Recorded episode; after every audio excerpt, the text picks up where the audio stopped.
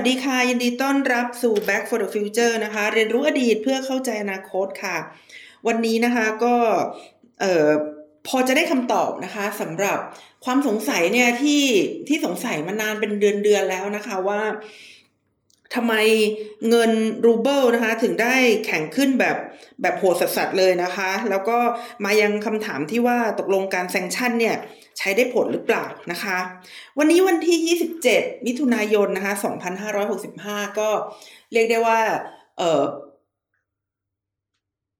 รัสเซียนะคะก็บุกเข้าไปยูเครนเนี่ยหลายเดือนแล้วนะคะ เขาเริ่มบุกเมื่อเดือนกุมภาพันธ์นะคะ กุมภามีนาเมษาพฤษภา มิถุนานี่ก็สี่เดือนแล้วนะคะกำลังเข้านะคะเดือนที่ห้ามาได้ห้าวันแล้วนะคะ ก็คือบุกวันที่ยี่สิบสองกุมภาพันธ์ คือเมื่อเมื่อสองสัปดาห์ที่แล้วดิฉันคุยกับอาจารย์ท่านหนึ่งนะคะ ที่เป็นอาจารย์ที่มีความเชี่ยวชาญนะคะ ด้านการเมืองระหว่างประเทศมาก แล้วเขาก็พูดว่า สถานการณ์ที่ปูตินไม่แพ้เนี่ยจะเป็นสถานการณ์ที่ทำให้โลกเราเนี่ยนะคะ ต้องเผชิญกับสิ่งที่วุ่นวายแบบนี้เนี่ยไปอีกนาน แล้วก็มีความเป็นไปได้นะคะ มีความเป็นไปได้ว่าหลาย ๆ ชาติเนี่ยก็จะไม่พอใจนะคะกับเริ่มไม่พอใจนะคะกับกับการแซงชั่น เพราะว่าตอนแรก ๆ เนี่ยคิดว่าถ้า เหตุการณ์เกิดขึ้นเนี่ยคือคือฝ่ายรัสเซียเนี่ยเขาก็มั่นใจนะคะว่าเขาจะสามารถปราบปรามยูเครนได้ในระยะเวลาอันรวดเร็วนะคะ เหมือนกับสมัยที่ยึดไครเมียคือคือแป๊บเดียวยึดได้แล้วก็ ประกาศชัยชนะได้นะคะ ในขณะที่ตะวันตกนะคะก็มั่นอกมั่นใจนะคะกับเครื่องมือในการ sanction ของตัวเองมาก แล้วก็คิดว่าไม่น่าจะยากนะคะ ถ้าเกิดรัสเซียเนี่ยมาบุกยูเครนจริงๆเนี่ยตอนนั้นโจไบเดนเนี่ยนะคะเขาก็บอกว่ารัสเซียจะได้เจอมาตรการที่ไม่เคยมีใครทำมาก่อน ก็คือต่างฝ่ายเนี่ยต่างต่างอวดฤทธิ์ฤทธิ์ มากมากเลยนะคะ ว่าฤทธิ์ของตัวเองเนี่ย เจ๋งกว่าอีกฤทธิ์ของอีกคนหนึ่งนะคะ แต่ว่านี่มันมันปาเข้าไปอย่างที่นับให้ฟังเนี่ยนะคะสี่เดือนแล้วมันปูตินก็ยังไม่แพ้นะคะ แล้วก็เท่าที่ติดตามข่าวเนี่ยคือเอ่อมีการนำขีปนาวุธนะคะของตะวันตกเนี่ยนำมาใช้นะคะในการต่อสู้กับ กับรัสเซียนะคะ แต่ว่าอีกด้านหนึ่งเนี่ยเราก็เห็นว่ารัสเซียเนี่ยเริ่มที่จะบุกนะคะ พื้นที่ต่างๆของยูเครนไปได้มากขึ้นเรื่อยๆนะคะ ดิฉันก็ไม่แน่ใจแล้วว่าจุดสิ้นสุดของสงครามจะเป็นอย่างไรนะคะ แต่ว่าตอนนี้เนี่ยความสงสัยนะคะ ซึ่งซึ่งจริงๆแล้วกินมีมีความสงสัยมานานแล้ว แล้วก็พยายามที่จะหาอ่านจากหลาย ๆ ส่วนนะคะ รวมทั้งถามกับ วิทยากรนะคะที่เป็นคนที่มีมีความเชี่ยวชาญนะคะแล้วก็ทำเรื่องยูเครนรัสเซียหรือว่าทำเรื่องการเมืองโลกเนี่ยนะคะ ดิฉันก็ยังไม่ได้คำตอบอยู่ดีนะคะ ดิฉันก็ยังไม่ได้คำตอบอยู่ดีมาเมื่อสัปดาห์ที่แล้วนะคะ เพื่อนนะคะพี่พี่เถียนนะคะก็มาแชร์ข้อมูลนะคะ เกี่ยวกับ ที่มาที่ไปของเงินรูเบิลนะคะ ที่ทำไมมันถึงแข็งจังเลยเนี่ย พอเข้าไปอ่านที่พี่เถียนแชร์ให้นะคะ แล้วก็เข้าไปอ่านในอีกหลายๆเว็บไซต์ข่าวนะคะแล้วก็วิเคราะห์ประมวลเนี่ย ในที่สุดก็เลยทำให้เข้าใจนะคะ แล้วก็ตอนนี้ไม่สงสัยแล้วว่าทำไมรูเบิลถึงแข็ง ถ้าไม่แข็งนี่สิถึงแปลกนะคะ ก็คือว่ามันมีเหตุผลของมันนะคะ ที่สามารถเข้าใจและอธิบายได้ดีมากกว่าคำอธิบายว่า ธนาคารกลางแห่งรัสเซียเข้ามาควบคุมการเงินนะคะ ให้เงินรัสเซียเนี่ยแข็งนะคะ คือคือคำนี้คำคำตอบเนี้ยมันเป็นคำตอบที่ดิฉันเคยถามอาจารย์ท่านหนึ่งนะคะ คือจุดจุดที่ดิฉันคิดว่าอาจจะได้เปรียบหลาย ๆ คนนะคะ ก็คือ งานที่ดิฉันทำอยู่เนี่ยมันเป็นงานที่ได้เจอเอนักวิชาการนักปฏิบัตินะคะที่ที่มีชื่อเสียงนะคะแล้วก็มีความสนอกสนใจนะคะ ในประเด็นใดประเด็นหนึ่งเนี่ยมากๆนะคะอย่างเช่นบางคนเนี่ยเขาสนใจในเรื่องอประชาธิปไตยนะคะบางคนเขาสนใจในเรื่องจีน บางคนเขาสนใจในเรื่องค่าเงินนะคะ บางคนเขาสนบางบางคนเป็นอดีต ผู้บริหารนะคะในองค์กรหรือรัฐวิสาหกิจของรัฐเนี่ยที่ที่องค์กรของรัฐและรัฐวิสาหกิจดิฉันพูดสลับไปนะคะ องค์กรของรัฐและรัฐวิสาหกิจนะคะ ที่มีตำแหน่งเป็นผู้บริหารเลยทีเดียวเนี่ย แล้วก็เเวลาที่ดิฉันได้ไปรับหรือว่าไปดูแลไป พาไปห้องกระทานกาแฟเสิร์ฟโน่นเสิร์ฟนี่ให้นะคะ บางทีดิฉันก็ถามไงก็คือ ก็คือบุคคลเหล่านี้เวลาเขามาให้อยู่ในในจังหวะที่เราสามารถพอจะสามารถพูดคุยอะไรได้เนี่ย บางทีก็ถามไงก็คืออยากรู้ แล้วก็เออเราจะได้ความรู้นะคะ จากคนที่เขาเก่งเรื่องเรื่องนั้น ๆ นะคะ ทีเดียว อย่างเช่น เมื่อประมาณ ประมาณก่อนดิฉันเป็นโควิด ประมาณต้นเดือนเมษานะคะดิฉันก็เเคยทำพอดแคสต์แล้วก็เคยอ่านข่าวนะคะว่าธนาคารกลางนะคะของสหรัฐอเมริกาเนี่ยเขามีแนวโน้มที่จะขึ้นดอกเบี้ยอย่างต่อเนื่องนะคะ เนื่องจากว่าเงินเฟ้อในสหรัฐอเมริกาเนี่ยสูงมากๆเลยทีเดียวเนี่ยแล้วดิฉันก็ไปถามคนคนนั้นนะคะว่าอาจารย์ สหรัฐอเมริกาเนี่ยเขาจะขึ้นดอกเบี้ย เพื่อหยุดเงินเฟ้อเนี่ย ข้อที่หนึ่งคือมันหยุดได้ไหมการใช้ดอกเบี้ยเพื่อดึงเงินกลับเข้ามาในระบบเนี่ย มันสามารถช่วยหยุดเงินเฟ้อได้ไหมนะคะสองก็คืออาจารย์ประเทศไทยอะเราอะจะขึ้นดอกเบี้ยหรือเปล่านะคะอาจารย์เขาก็บอกว่าจริง ๆ แล้วเงินเฟ้อเนี่ยนะคะ มันไม่ได้มีสาเหตุเนี่ยมาจาก เเรื่องของการอัดเงินเข้าไปในระบบอย่างเดียวนะคะ มันมีเรื่องอื่นๆด้วยที่ทำให้มันเกิดภาวะเงินเฟ้อนะคะอ่าตรงตรงนี้ก็เห็นตรงกันนะคะว่าจริงๆแล้วเนี่ยเงินเนี่ยมันมันมีแนวโน้มที่จะเฟอ้อมาอยู่แล้วนะคะ แล้วก็เมื่อรวมกับการที่สหรัฐอเมริกาเนี่ยอัดอัดอัดเงินนะคะเข้ามาในระบบเนี่ย อย่างต่อเนื่องเลยคือคือก่อนโควิดจริง ๆ ก็อัดเข้ามาในระบบนะคะ แล้วก็พยายามทำให้ดอกเบี้ยเนี่ยมันมันต่ำนะคะ แล้วพอมีโควิดเนี่ยก็อัดเงินเข้ามาแบบแบบเป็นกระสุนใหญ่กระสุนใหญ่เนี่ยนะคะ มันก็เลยรวมกับปัญหาอื่น ๆด้วย ก็เลยทำให้เงินเฟ้อนะคะ เพราะฉะนั้นคำตอบของอาจารย์เขาก็คือประมาณว่าแบบไม่น่าจะ ไม่น่าจะเป็นเครื่องมือเดียวนะคะ ในการหยุดยั้งภาวะเงินเฟ้อได้นะคะ เรื่องที่สองนะคะที่ฉันก็ถามเขาว่า แล้วประเทศไทยจะขึ้นดอกเบี้ยไหมนะคะ ในการที่จะหยุดยั้งภาวะเงินเฟ้อนะคะ แล้วก็ถ้าประเทศไทยไม่ไม่ขึ้นดอกเบี้ยนะคะ ก็มีโอกาสที่เงินเนี่ยมันมันมันจะออกไปนอกประเทศนะคะ เพราะว่าที่ที่มีดอกเบี้ยสูงเนี่ยก็คือที่ที่มีที่ที่เงินวางไว้แล้วมีค่าตอบแทนเพิ่มขึ้นมานะคะ ของต่างประเทศเนี่ยอาจจะมากนะคะ แล้วของไทยเราจะเป็นยังไงนะคะ เพราะว่าตอนนั้นเนี่ยดิฉันก็เห็นว่าเงินเยนนะคะของญี่ปุ่นเนี่ยเขาก็เริ่มเริ่มเริ่มเอ่อตกนะคะ เพราะว่าสหรัฐอเมริกาพอขึ้นดอกเบี้ยแล้วคนก็เอ่อเหมือนกับว่าเอ่อมันมันเป็นเอฟเฟกหรือเปล่านะคะ ที่ทำให้เงินญี่ปุ่นตกดิฉันก็เลยถามว่า แล้วเงินไทยจะตกไหมแล้วเราจะเราเราจะขึ้นดอกเบี้ยไหมนะคะ เอ่อท่านผู้นั้นบอกว่า บริบททางเศรษฐกิจของสหรัฐอเมริกากับไทยเนี่ยมันต่างกันมากนะคะ ถ้าเราขึ้นดอกเบี้ยเนี่ย มันจะไม่ได้แก้ไขปัญหาเงินเฟ้อนะคะ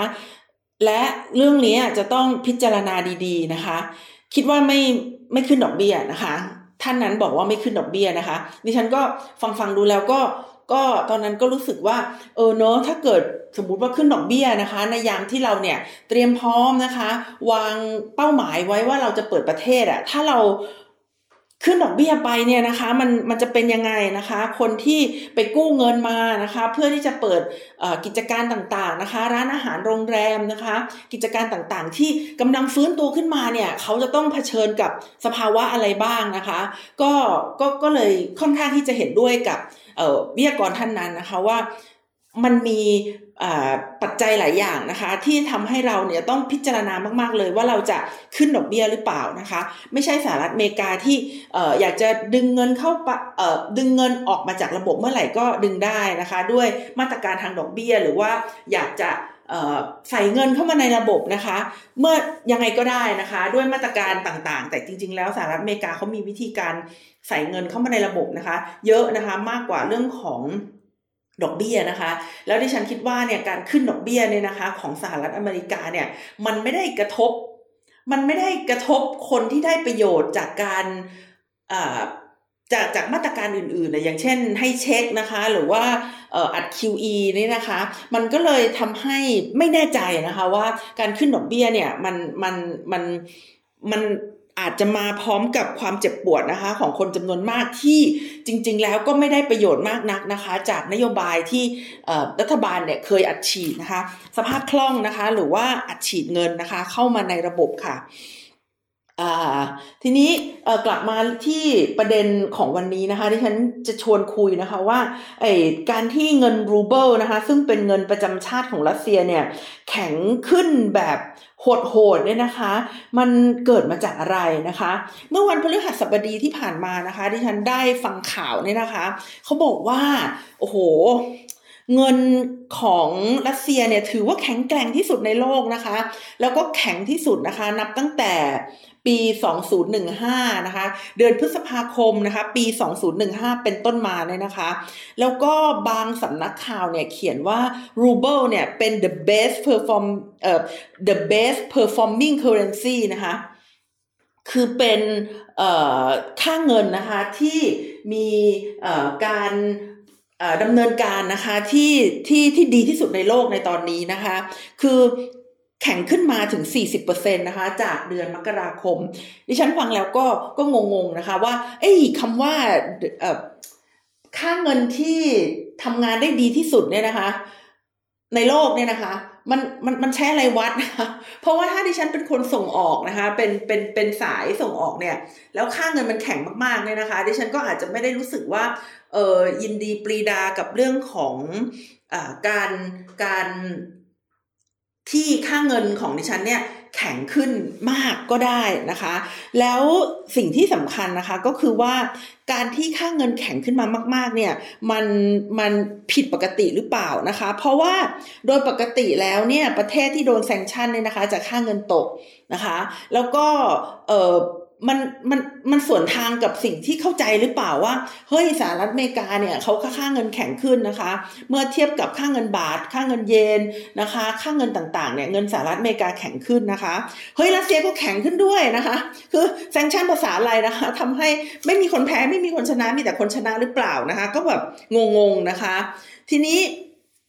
พอมาอ่านเนี่ยถึงถึงถึงได้เกิดไว้นะคะว่า เออเว้ยพอมาอ่านแล้วมันก็เลยทำให้เข้าใจนะคะ บอกว่าค่าเงินรูเบิลนี่ที่แข็งเนี่ยมันมันไม่ได้ผิดปกติอะไรมันต้องเป็นแบบนี้อยู่แล้วนะคะ เพราะว่าอะไร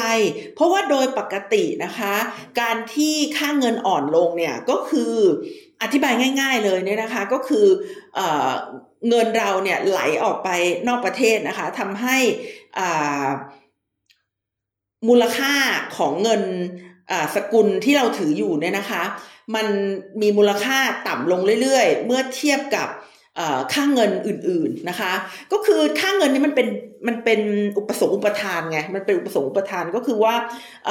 ถ้าเกิดคนพอใจจะซื้อที่ราคานี้เขาก็ขาย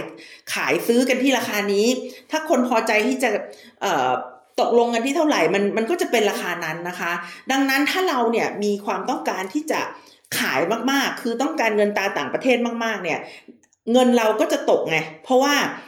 ความต้องการขายมีมากกว่าความต้องการซื้อนะคะ มันมันก็เป็นเรื่องธรรมชาติที่ที่แบบเป็นเรื่องของจุดตัดของออราคาสินค้านะคะ ในตลาดมันเป็นเรื่องปกตินะคะ ทีนี้เหตุการณ์ที่มันเกิดขึ้นที่รัสเซียก็คือง่ายๆเลยก็คือเงินมันไม่ไหลออกนะคะคือคือ เงินของรัสเซียไม่ไหลออก เพราะว่าโดนแซงชั่นไงเวลาแซงชั่นเนี่ยก็คือไม่ให้เขามาซื้อของของเรานะคะไม่ให้เขามาซื้อของของเรา แล้วเราไม่ไปซื้อของของเขาด้วยนะคะ แต่ไอการที่เราไม่ไปซื้อของของเขามันน้อยกว่าการที่เขาไม่ให้เขามาซื้อของของเรานะคะ นอกจากนี้แล้วนะคะ ทางรัสเซียเนี่ยเขาต้องการเก็บเงินไว้กับตัวเองด้วยนะคะ เก็บเงินไว้กับตัวเองด้วยนะคะ และโลกอะค่ะต้องการ เงินรูเบิลนะคะโลกต้องการเงินรูเบิลนะคะเพื่อที่จะนำไปซื้อสิ่งที่มีมูลค่าสูง แล้วก็ขาดแคลนอย่างมากในปัจจุบัน นั่นก็คือน้ำมันนะคะและก๊าซธรรมชาตินะคะ เพราะฉะนั้นถ้ามาคือคือเนี่ยระบบเศรษฐกิจของรัสเซียเนี่ยเขาเขาไม่ได้หลากหลายไง ระบบเศรษฐกิจของรัสเซียนะคะ ส่วนใหญ่แล้วเนี่ยเขาจะกระจุกตัวอยู่กับพวกสินค้าประเภทประเภท ตั้งต้นอะประเภทตั้งต้นก็คือ คือคือคือขุดดินขายอะขุดทรัพยากรขายหรือว่าขายสิ่งที่เป็นสินค้าชิ้นแรกๆนะคะ ของห่วงโซ่การผลิต แต่ว่าไม่ได้ขายสินทรัพย์ที่เป็นชิ้นท้ายๆของห่วงโซ่การผลิตนะคะ ดังนั้นในช่วงเวลาปัจจุบันเนี่ยสินค้าแรก ๆนะคะ ที่เป็นจุด ตั้งต้นของห่วงโซ่การผลิตนะคะ อย่างเช่นปุ๋ยนะคะ อย่างเช่นมันน้ำมันก๊าซธรรมชาติพวกนี้เนี่ยนะคะ หรือว่าข้าวสาลีนะคะน้ำมันดอกทานตะวันอะไรพวกนี้เนี่ยนะคะ มันเป็นสินค้าที่เขาเรียกว่าเป็นสินค้าโภคภัณฑ์นะคะคำว่าสินค้าโภคภัณฑ์เนี่ยนะคะ มันแปลว่าเป็นสินค้า ตั้งต้นของห่วงโซ่การผลิตนะคะ คือคือสุดท้ายแล้วเนี่ยสมมุติว่าเรามีบิสกิตสักหนึ่งอันเนี่ยนะคะ เรากินบิสกิตหนึ่งอันเนี่ยมันหมายความว่ากว่าที่มันจะมาเป็นบิสกิตหนึ่งอันได้เนี่ยมันอาจจะมาจากน้ำมันนะคะน้ำน้ำมันถั่วเหลืองน้ำมันคาร์โรน่าน้ำมันปาล์มน้ำมันอะไรก็ตามทีเนี่ยนะคะ แล้วก็พวกธัญพืชต่างๆนะคะ พวกธัญพืชต่างๆ พวกน้ำตาลนะคะ เกลือสินค้าต่างๆเนี่ยที่ประกอบกันเนี่ยกลายเป็นเป็นบิสกิตนะคะ อาจจะมีกล่องด้วยนะคะ อาจจะมีพลาสติกนะคะ ที่หุ้มบิสกิตแต่ละชิ้นแต่ละชิ้นหรือว่าหุ้มบิสกิตชิ้นใหญ่นะคะ แล้วก็อาจจะมีลังไม้นะคะ อาจจะมีลังที่มันเป็นลังที่ใส่กล่องบิสกิตอีกทีหนึ่งนะคะ หรือว่าถ้าบิสกิตเนี่ยเป็นบิสกิตที่อยู่ใน กล่องที่เป็นที่เป็นเหล็กๆอะที่เป็นดิฉันก็ไม่รู้มันทำมาจากอะไรอะแต่ว่ามันนึกนึกออกไหมอะไอไอบิสกิตที่มันอยู่ในกล่องสีแดงๆอะมันก็อาจจะมีโลหะนะคะ เข้ามาเกี่ยวข้องนะคะไอไอสารตั้งต้นต่างๆ เนี่ย โลหะก็ดีธัญพืชก็ดีน้ำมันก็ดีเนี่ยนะคะ ที่จะมาประกอบรวมกันแล้วก็กลายเป็นบิสกิตเนี่ยนะคะเขาเรียกว่าสินค้าโภคภัณฑ์นะคะ หรือว่าสินค้าที่ ตามคำแปลนะคะของสินค้าโภคภัณฑ์ก็คือสินค้าที่สามารถทดแทนกันได้นะคะหมายหมายความว่าถ้าเกิดซื้อซื้อธัญพืชนะคะ อาจจะซื้อธัญพืชเนี่ยจากรัสเซีย หรืออาจจะซื้อธัญพืชเนี่ยจากอ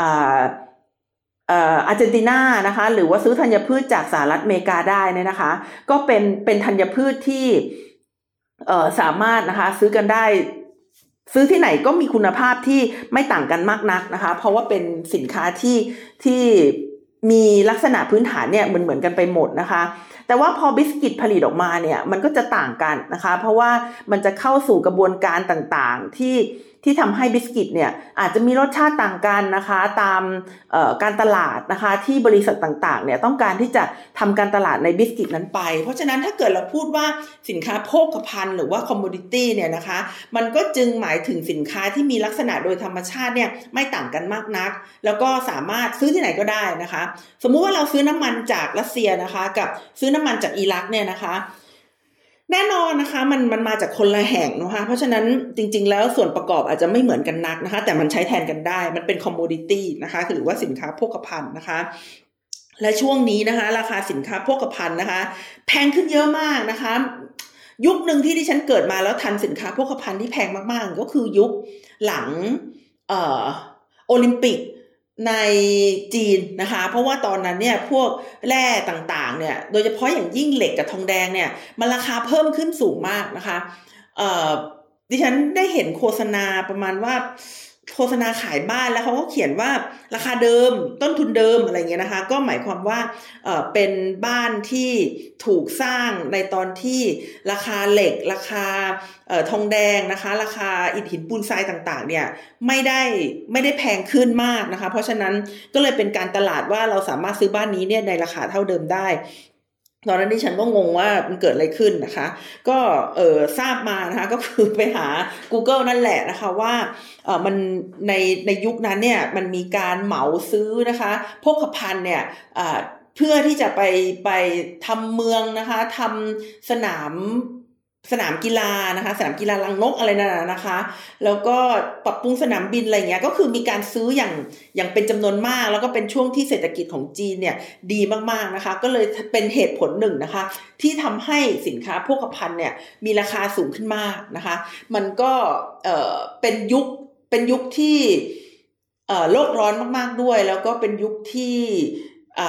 สินค้าโภคภัณฑ์เองเนี่ยขาดแคลน แต่ว่ามีความต้องการสินค้าโภคภัณฑ์เนี่ยมากขึ้นในจีนนะคะ ก็เลยทำให้ราคาสินค้าโภคภัณฑ์ในโลกในตอนนั้นในหลังปีน่าจะ 2008 2009 อะไรเนี้ยนะคะ ที่จีนเป็นเจ้าภาพโอลิมปิกเนี่ยสินค้าเนี่ยแพงขึ้นอย่างมาก แล้วก็ต้องใช้เวลาถึง 2 ปีกว่าเกือบ3 ปีนะคะ ในการที่ทำให้สินค้าโภคภัณฑ์เนี่ยราคา ไม่ผันผวนนะคะ ไม่ได้ขึ้นมากนะคะ แต่บางอย่างก็ไม่ลงบางอย่างขึ้นแล้วก็ไม่ลงนะคะ มาดูนะคะว่าสาเหตุแรกนะคะที่ทำให้รูเบิลเนี่ยมีมูลค่าสูงนะคะมีความแข็งมากนะคะ ก็คือว่าสินค้า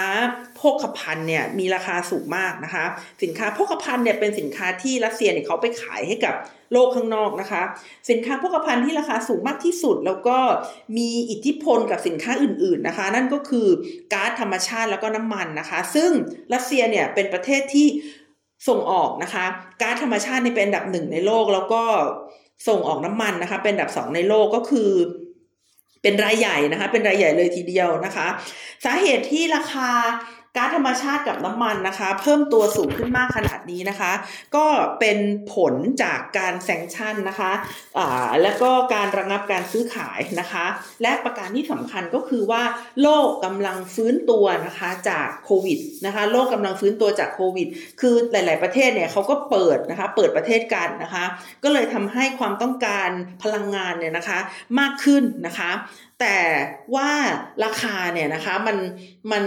มันเพิ่มขึ้นสูงไป เพราะว่ามีความต้องการมาก แต่ว่ามีการแซงชั่นนะคะ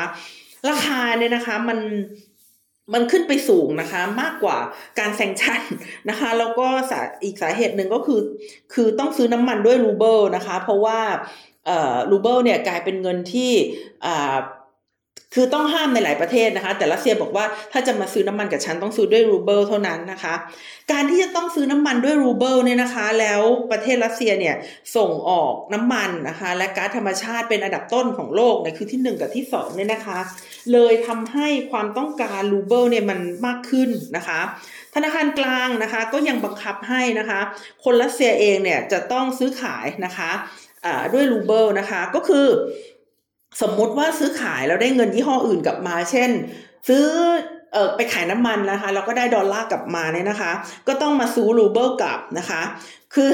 คือคืออย่างสมมุติว่าสมมุติว่าสมมตินะคะ สมมุติว่าประเทศกอไก่นะคะดิฉันไม่อยากจะพูดชื่อประเทศเนี่ยต้องการไปซื้อ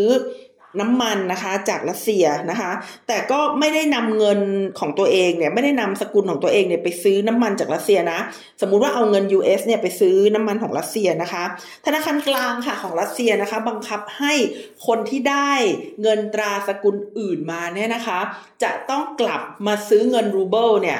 80%นะคะหมายความว่าอย่างเช่น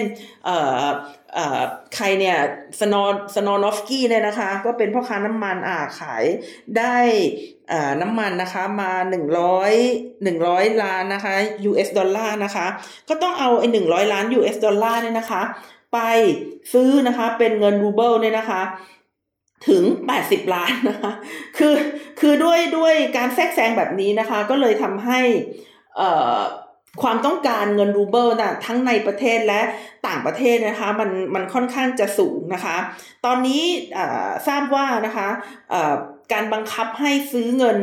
รูเบิลนะคะลดลงเหลือ 50%แล้วนะคะ แต่ว่าก่อนหน้านี้มันมัน 80%ก็คือมันแข็งเกินไปแล้วนะคะ ชักจะแข็งเกินไปแล้วนะคะ เพราะฉะนั้นเรื่องที่หนึ่งนะคะก็คือเรื่องของ commodity นะคะเอ่อ เรื่องที่สองนะคะที่ทำให้เงินรูเบิลแข็งนะคะ ก็คือว่าจริง ๆ แล้วเงินรูเบิลเนี่ยมันไม่ได้ไหลออกไปนอกประเทศมากมายขนาดนั้นนะคือคือถ้าไหลออกไปอะคนก็ไม่ได้ต้องการไงนะคะแล้วก็ยังมีการควบคุมอีกต่างหากนะคะ ก็เลยทำให้เงินรูเบิลเนี่ยมันยังอยู่ในรัสเซีย แล้วถ้าเงินรูเบิลยังอยู่ในรัสเซียนะคะ ถามว่ามันจะมันจะ มีราคาที่ลงต่ำลงได้ไง เพราะว่าโดยปกติแล้วค่าเงินที่ต่ำลงเนี่ยก็คือการไหลออกของเงินนะคะ ประการที่สามนะคะเมื่อ รัสเซียนะคะเข้าไปบุกยูเครนเนี่ยมันเลยทำให้ประเทศต่างๆเนี่ยนะคะออถอนนะคะการลงทุนหรือว่าถอนธุรกิจนะคะที่อยู่ในรัสเซียออกไปนะคะหลายๆบริษัทเลยนะคะ อย่างเช่นแมคโดนัลล์นะคะหรือว่าบริษัทน้ำมันหลายแห่งเนี่ยก็ถอนตัวเองนะคะออกไปจากรัสเซียนะคะ ทีนี้ถอนนี่มันถอนเร็วนะคะมันมันมันคือแบบต้องต้องรีบไปนะคะ เพราะฉะนั้น จริง ๆ แล้วธุรกิจต่างๆ ที่ขายให้รัสเซียเนี่ยก็เป็นธุรกิจที่ไม่ได้ขายได้ราคาดีนักนะคะ เพราะฉะนั้นในช่วงแรกของสงครามเนี่ยจึงเห็นว่านะคะ เงินนะคะไหลออกจากประเทศนะคะ ไม่เยอะนะคะเหตุผลประการที่สี่นะคะก็คือว่า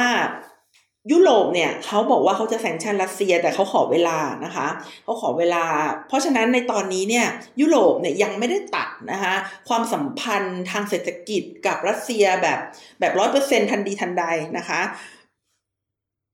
คือคือตอนนี้เนี่ยนะคะ ยุโรปก็ยังต้องซื้อน้ำมันและก๊าซธรรมชาตินะคะ จากรัสเซียอยู่นะคะ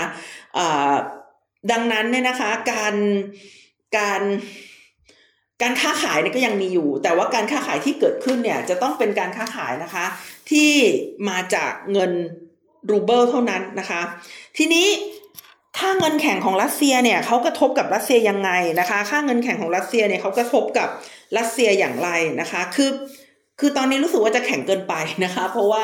เได้เงินกลับเข้ามาเนี่ย พอพอค่าเงินแข็งมากนะคะ ค่าเงินที่ได้กลับเข้ามาเนี่ยก็เลยก็เลยน้อยนะคะ ทางธนาคารกลางเนี่ยก็พยายามที่จะเข้ามาแทรกแซงอย่างที่ที่ฉันได้เล่าไปนะคะ ว่าแต่ก่อนเนี่ยต้องซื้อเงินรูเบิลกลับในแปดสิบเปอร์เซ็นเนี่ยตอนนี้เหลือห้าสิบเปอร์เซ็นเท่านั้นนะคะ คือโดยโดยธรรมชาติเนี่ยการที่ คนจะต้องเงต้องการเงินรูเบิลเพื่อซื้อก๊าซธรรมชาตินะคะ และรัสเซียเนี่ยเขาถูก sanction แล้วเขาก็ไม่สามารถที่จะซื้อสินค้าจากประเทศอื่นได้เต็มที่นะคะ โดยธรรมชาติแล้วค่าเงินมันก็เลยขึ้นไงคะ เพราะว่ารูเบิลไม่ได้ออกจากประเทศไปไหนนะคะ ไม่ได้ซื้อของใครนะคะ ดังนั้นนะคะ ค่าเงินของรูเบิลที่ขึ้นสูงเนี่ยนะคะ ไม่ได้มาจากความแข็งแกร่งทางเศรษฐกิจ เพราะฉะนั้นนะคะสำนักข่าวบางสำนักข่าวที่เรียกว่าเงินรูเบิลเนี่ยเป็นเงินที่เอ่อเป็น the best performing currency เนี่ยนะคะก็เลยเป็นคำจำกัดความที่พิลึกนะคะ คือปกติเนี่ยค่าเงินแข็งเนี่ยอาจจะมาจากความแข็งแกร่งทางเศรษฐกิจ แต่ว่าค่าเงินรูเบิลที่แข็งเนี่ยมันไม่ได้มาจากความแข็งแกร่งทางเศรษฐกิจนะคะ แต่มันมาจากผลของการแซงชั่นและ การเพิ่มขึ้นของราคา สินค้าโภคภัณฑ์ ที่รัสเซียนะคะ เป็นเจ้าของส่งออกไปขายทั่วโลกนะคะ เมื่อสินค้ามันมีราคาขึ้น แล้วก็ต้องใช้เงินรูเบิลเท่านั้นที่เอามาซื้อของจากรัสเซีย ดังนั้นจึงเป็นเรื่องธรรมชาติค่ะ ที่ค่าเงินรูเบิลนะคะ จะแข็งแกร่งมากขนาดนี้นะคะ แต่ถ้าเกิดสถานการณ์เปลี่ยนแปลงไป ถ้าประเทศอื่นๆนะคะ สามารถปรับตัวแล้วก็ไม่จำเป็นที่จะต้องซื้อ commodity จากรัสเซียได้เนี่ย ดิฉันคิดว่า สถานการณ์จะเปลี่ยนไปแน่นอนค่ะ เอ่ออย่างที่ดิฉันได้เกริ่นมานะคะ ว่าคอมมูดิตี้เนี่ยเป็นสินค้าที่ซื้อจากที่ไหนก็ได้ ไม่ได้มี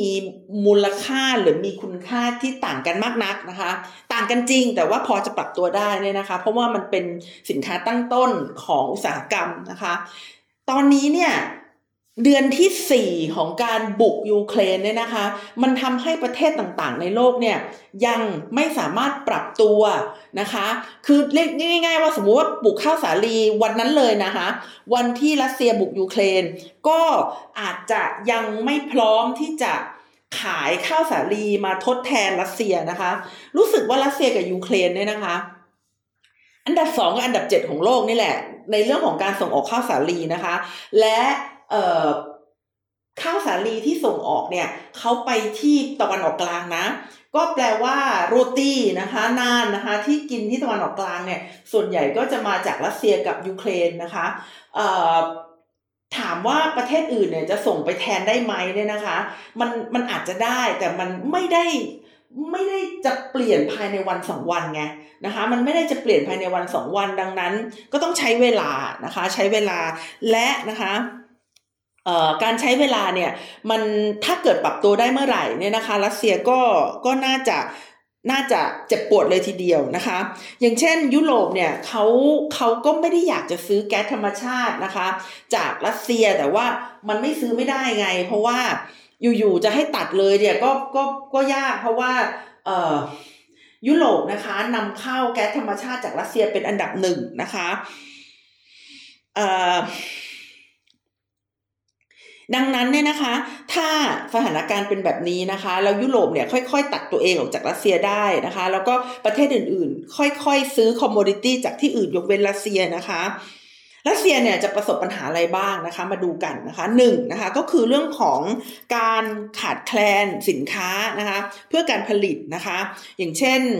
รถยนต์นะคะที่ผลิตในรัสเซียตอนนี้เนี่ยนะคะ มันเป็น รถยนต์ที่ประกอบด้วยสินค้าตกรุ่นนะคะอย่างเช่นคอมรุ่นเก่านะคะ ดิฉันเข้าใจว่าเออไต้หวันนะคะไม่ส่งชิปทันสมัยนะคะให้กับรัสเซียนะคะทำให้คอมพิวเตอร์ของรัสเซียตอนนี้เนี่ยเป็นคอมพิวเตอร์ที่อยู่บนชิปรุ่นเก่านะคะ ประมาณ 486 นะคะประการที่2นะคะ ประการแรกก็คือการขาดแคลนสินค้าเพื่อการผลิตนะคะ ประการที่2นะคะเศรษฐกิจนะคะก็จะหดตัวลงนะคะ เนื่องจากว่าพอเงินแข็งขึ้นเนี่ยนะคะเงินคือพอเงินแข็งขึ้นเนี่ยสินค้าที่เอาไปขายเนี่ยนะคะก็จะได้ตอบแทนมานะคะในอัตราที่ต่ำนะคะ ซึ่งเงินแข็งเนี่ยตอนแรก ๆคิดว่าดีนะ อย่างเช่นญี่ปุ่นนะคะ ญี่ปุ่นเมื่อประมาณทศวรรษที่ 1980เนี่ยเขา เขาได้เปรียบดุลการค้าจากสหรัฐอเมริกามาก ๆ เลยนะคะสหรัฐอเมริกาก็เลยไปบังคับญี่ปุ่น จริง ๆ แล้วไม่ใช่ญี่ปุ่นประเทศเดียวนะ บังคับให้ญี่ปุ่นกับเยอรมันเนี่ยนะคะ เพิ่มค่าเงินนะคะของตัวเองนะคะ เพื่อที่จะให้สินค้าจากญี่ปุ่นเนี่ยแพงแล้วก็เเวลานำมาขายที่สหรัฐอเมริกานะคะ จะได้สู้ประเทศอื่นไม่ได้นะคะ คือ คือฟังดูมันเหมือนเป็นเป็นจุดเล็ก ๆ เองแค่แค่ขึ้นค่าเงินนะคะ ตอนแรก ๆ ญี่ปุ่นก็ไม่ได้ว่าอะไรก็ขึ้นก็ขึ้นนะคะ เลยทำให้อยู่ๆประเทศญี่ปุ่นเนี่ยก็เป็นประเทศที่คือคือคือขึ้นค่าเงินแล้วก็ไม่ได้จนไง เพราะว่ามีค่าเงินเยนมีมูลค่าเพิ่มขึ้นนะคะ ญี่ปุ่นก็เอาไปซื้อโน่นซื้อนี่ซื้อสังหานะคะ เอาไปซื้อโรงแรมใหญ่ ๆ นะคะ เอาไปซื้อเอาไปซื้อออบริษัทต่างๆ ในสหรัฐอเมริกาได้นะคะ แต่ว่า ในระยะเวลาต่อมาเนี่ยนะคะ มันมันทำให้เกิดผลกระทบทางลบค่ะ คือสินค้าที่ผลิตในญี่ปุ่นเนี่ยซึ่งมีค่าแรงแพงอยู่แล้วนะคะ แล้วก็ มีค่าเงินที่แข็งด้วยเนี่ยมันก็เลยทำให้ในระยะยาวแล้วเนี่ยญี่ปุ่นก็ขาดทุนนะคะ ก็คือไม่สามารถที่จะส่งสินค้าราคาถูกเนี่ยไปค้าขายนะคะยังยังยังต่างประเทศโดยเฉพาะอย่างยิ่งผู้ซื้อรายใหญ่ตอนนั้นก็คือสหรัฐอเมริกาได้นะคะ ในที่สุดญี่ปุ่นนะคะก็เข้าสู่สภาวะเศรษฐกิจแบบแบบหยุดนิ่งอยู่กับที่นะคะเขาเรียกว่าเป็นสามทศวรรษนะคะแห่งแห่งแห่งการสูญเสียนะคะ ก็คือ เขาเรียกเป็น the lost decades นะคะ ก็คือทศวรรษแห่งการสูญเสียนะคะ เพิ่งจะมาโงหัวขึ้นได้เนี่ยก็ไม่นานนี้เองนะคะจริง ๆ แล้วคนในวัยเดียวกับดิฉันเนี่ยก็คือประมาณ 40 นะคะ เป็นคนที่อยู่ใน lost decades นะคะของของญี่ปุ่นแล้วก็มีการเพิ่มขึ้นของรายได้ที่ต่ำนะคะ แล้วก็มีการ ก้าวกระโดดของตำแหน่งอาชีพการงานที่ค่อนข้างต่ำนะคะ ไว้ดิฉันจะเล่าเรื่อง the lost decades ของของญี่ปุ่นให้ฟังนะคะ แต่มาที่รัสเซียก่อนนะคะหนึ่งขาดแคลนสินค้านะคะเพื่อการผลิตนะคะสองนะคะเศรษฐกิจจะหดตัวนะคะ และสามค่ะจะเกิดภาวะสมองไหลนะคะ ซึ่งจริงๆแล้วก็ค่อยๆเกิดขึ้นเรื่อยๆนะคะ คือคนรัสเซียที่เขาเป็นพวก เสรีนิยมนะคะ หรือว่าเป็นพวกที่มีความคิดสร้างสรรค์เนี่ยเขาย่อมไม่สามารถอยู่กับกลุ่มเผด็จการนะคะ หรือว่าไม่สามารถที่จะอยู่ในระบบเศรษฐกิจที่กิจปิดกั้นนะคะ สิทธิเสรีภาพความคิดสร้างสรรค์ต่างๆ ได้อยู่แล้วนะคะ แล้วก็ดูอนาคตแล้วเนี่ยมันมันไม่มีนะคะไปอยู่ยุโรปดีกว่านะคะ เพราะฉะนั้นสภาวะสมองไหลเนี่ยจึงเป็นหนึ่งในปัญหานะคะที่รัสเซียเขาจะต้องเผชิญอยู่ จริง ๆนะคะ เพราะฉะนั้นกลับมาที่คำถามแรกนะคะ ที่ดิฉันเนี่ยเคยถามอาจารย์เขาไว้นะคะว่าสถานการณ์สงครามเป็นยังไง แล้วเขาตอบว่ารัสเซียไม่แพ้เนี่ยนะคะ ใช่นะคะรัสเซียไม่แพ้ในจุดจุดนี้นะคะ แต่ว่าในระยะยาวเนี่ยถ้า ไม่ว่าอะไรจะเกิดขึ้น คือรัสเซียบุกยูเครนไปแล้ว และแสดงความกักขละ แสดงความ อำนาจนิยมแสดงความเผด็จการไปแล้วนะคะ ถึงแม้ว่าจะถอนตัวสมมุตินะคะ ซึ่งโอกาสก็เป็นไปได้ยากนะคะ แต่นานาชาติเนี่ยเขาก็ตราหน้าไว้แล้วนะคะ ว่ารัสเซียเนี่ยไม่ใช่ประเทศที่จะพึ่งพานะคะได้ไม่ว่าจะเป็นสินค้าโภคภัณฑ์นะคะ โดยเฉพาะอย่างยิ่งพลังงานนะคะ เพราะฉะนั้นประเทศต่างๆเขาก็จะปรับตัวแล้วก็ลดการ ติดต่อนะคะลดการพึ่งพาอาศัยกับรัสเซียลงนะคะ ในที่สุดแล้วค่ะ รัสเซียเนี่ยในระยะยาวนะคะ รัสเซียเนี่ยก็จะต้องมีปัญหานะคะในทางเศรษฐกิจนะคะ อย่างแน่นอนนะคะ โดยเฉพาะอย่างยิ่งเรื่องของการพึ่งพาทางด้านพลังงานนะคะ ประเทศต่างๆก็จะลดนะคะการพึ่งพาทางพลังงานนะคะของของรัสเซียนะคะลงแน่นอนนะคะ ทีนี้มันมีเกล็ดอยู่นิดนึงนะคะ เกล็ดอยู่นิดนึงว่า ทำไมรัสเซียถึงปรับตัวกับสถานการณ์แบบนี้ได้ดีมากนะคะเอ่อที่ฉันไปดูนะคะ อันนี้เป็นข่าวเก่านะคะ ตั้งแต่เอ่อเข้าไปบุกในไครเมียนะคะเขาบอกว่าตั้งแต่เขาไปบุกในไครเมียเนี่ยแล้วเขาโดนแซงชั่นรอบแรกนะคะ รัสเซียเนี่ยได้เพิ่มเงินทุนสำรองระหว่างประเทศนะคะ คือจำได้ว่าบุกประมาณปี 2013 นะคะ แล้วหลังจากนั้นเนี่ยนะคะ รัสเซียนะคะได้เพิ่มเงินทุนสำรองระหว่างประเทศนะคะ คือคือ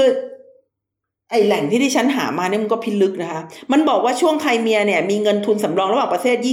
24%ในปัจจุบันก็คือเอ่อก่อนบุกยูเครนนะคะ มี 230 ล้านรูเบิล คือแบบมันเป็นตัวเลขที่ไม่ได้บอกอะไรไง คือคือก่อนหน้านี้มี 24%แต่ตอนนี้มี 630 ล้านรูเบิล คือ เฮ้ย คือถ้าเป็นเปอร์เซ็นต์ก็เป็นเปอร์เซ็นต์ทั้งสองอันเข้าใจป่ะ ถ้าเป็นจำนวนเงินก็ควรจะเป็นจำนวนเงินทั้งสองอัน แต่ว่าบทความที่ดิฉันไปหาเนี่ยมันไม่ได้ประโยชน์อะไร เพราะว่าจริง ๆ แล้วดิฉันก็ไม่ทราบอยู่ดีว่ามันเพิ่มขึ้นมาเท่าไหร่ เพราะว่าหน่วยนับเนี่ยก่อนที่จะบุกยูเครนนะคะ กับหลังการบุก ไครเมียเนี่ยมันเป็นหน่วยนับคนละหน่วยกันนะคะ แต่ว่าเอาเป็นว่าได้ประโยชน์มานิดนึงแล้วกันว่าเขาเพิ่มเงินทุนสำรองระหว่างประเทศนะคะ แต่ว่าเพิ่มเท่าไหร่เนี่ยไม่ไม่ทราบจริง ๆนะคะสองนะคะก็คือไอ้เงินทุนสำรองระหว่างประเทศนี่นะคะ ส่วนใหญ่เก็บไว้ในรูปแบบของทองคำนะคะ ส่วนใหญ่ไม่ได้เก็บไว้ในรูปแบบของ US ดอลลาร์นะคะ ก็แปลว่าเตรียมจะพึ่งพาตัวเองมาตั้งแต่ตอนนั้นแล้วนะคะ อันนี้ถึงจะมี ตัวเลขที่เป็นหน่วยเดียวกันนะคะ คือในปี 2013 เนี่ยนะคะ มีทองคำนะคะ ในรูปแบบของเงินทุนสำรองระหว่างประเทศเนี่ย 8.3%นะคะ แต่ก่อนบุกยูเครนนะคะ มีทองคำนะคะอยู่ในออยู่ในเงินทุนสำรองระหว่างประเทศนะคะ ถึง 21.5%นะคะ ก็คือจากจาก 8.3%หรือว่าไม่ถึง 10%เนี่ยกลายเป็น 1 ใน 5 ของเงินทุนสำรองระหว่างประเทศของสหภาพโซเวียต เอ้ยขอโทษของรัสเซียนะคะ อยู่ในรูปแบบของทองคำนะคะไอ้ทองคำเนี่ยนะคะก็มาค้ำประกันเงินนะคะทำให้เงินรูเบิลของรัสเซียไม่ได้อ่อนแอลงไปนักนะคะ แต่ว่าก็ขอสรุปนะคะว่า ค่าเงินที่แข็งของรัสเซียไม่ได้หมายความถึง ความแข็งแกร่งทางเศรษฐกิจของรัสเซีย และรัสเซียจะต้องเตรียมตัวกับสภาวะนะคะ ความถดถอยทางเศรษฐกิจในระยะยาวค่ะ